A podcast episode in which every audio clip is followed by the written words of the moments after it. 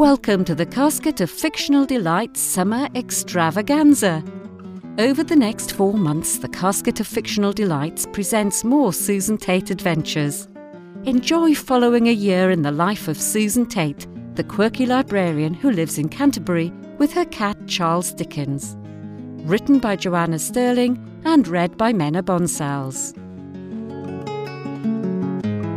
Susan Tate's Year, December. At the beginning of the month, Judith holds her Christmas bazaar for the leprosy charity. The bazaar was started by Judith's mother, and her daughter is set to continue the good work.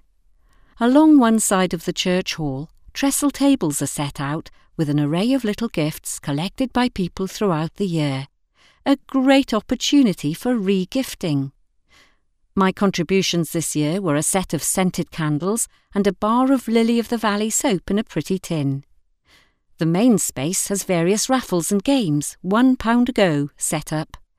Guess the number of sweeties in a jar, pick the name of the doll, plus traditional raffles for fruitcakes, chocolates, and alcohol.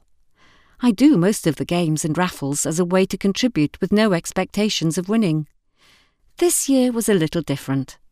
I thought when I picked Frederick in What's the Bear's Name from the list, it didn't occur to me it would win.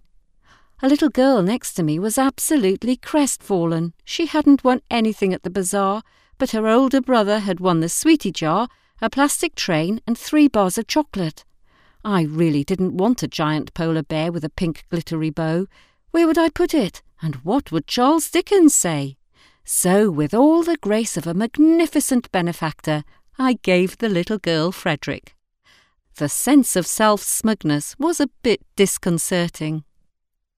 I bought some homemade vanilla fudge at the bazaar. Delicious.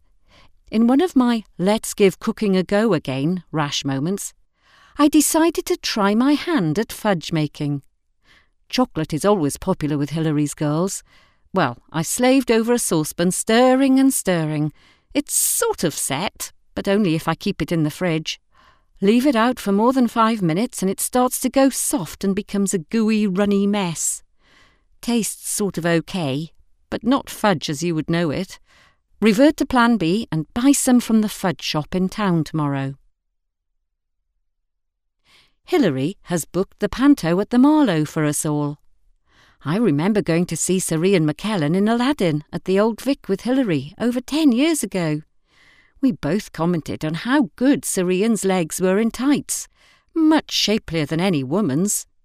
In the interval, we overheard a young boy earnestly ask his dad, Are you sure that's Gandalf? It was clear the boy's parent couldn't rustle up a response, so just said, Would you like an ice cream? I wonder whether the boy was ever reconciled to Gandalf and Widow Twankey being one and the same person. We had some trouble explaining to Hilary's youngest about the role reversals. She's oddly old fashioned for such a young person and couldn't understand why a girl wanted to dress up as a man. Isn't being a girl more important? I couldn't question her sentiments. There was the usual audience participation, the worst bit. Even as a child, I didn't enjoy this part. After the performance, we went back to Hilary's for a slap up high tea with cakes, scones, and sausage rolls. Derek joined us for the tea and drove back to the cottage, settling in for a cosy evening by the log burner, with Charles Dickens between us as a lap warmer. Rehearsals for the Christmas concert progress slowly. Charlotte has gone overboard this year with Rutter, the worst culprit being the Shepherd's Pipe Carol, known to all singers as the Shepherd's Pie Carol. Beef or lamb?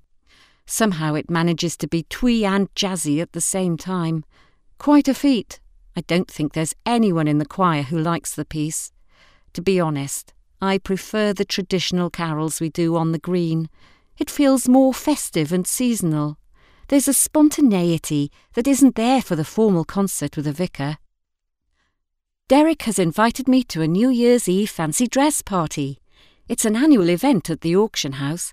Can't remember the last time I went to a fancy dress party. This year's theme is Toby jugs. Oh, God, how do I dress as a Toby character?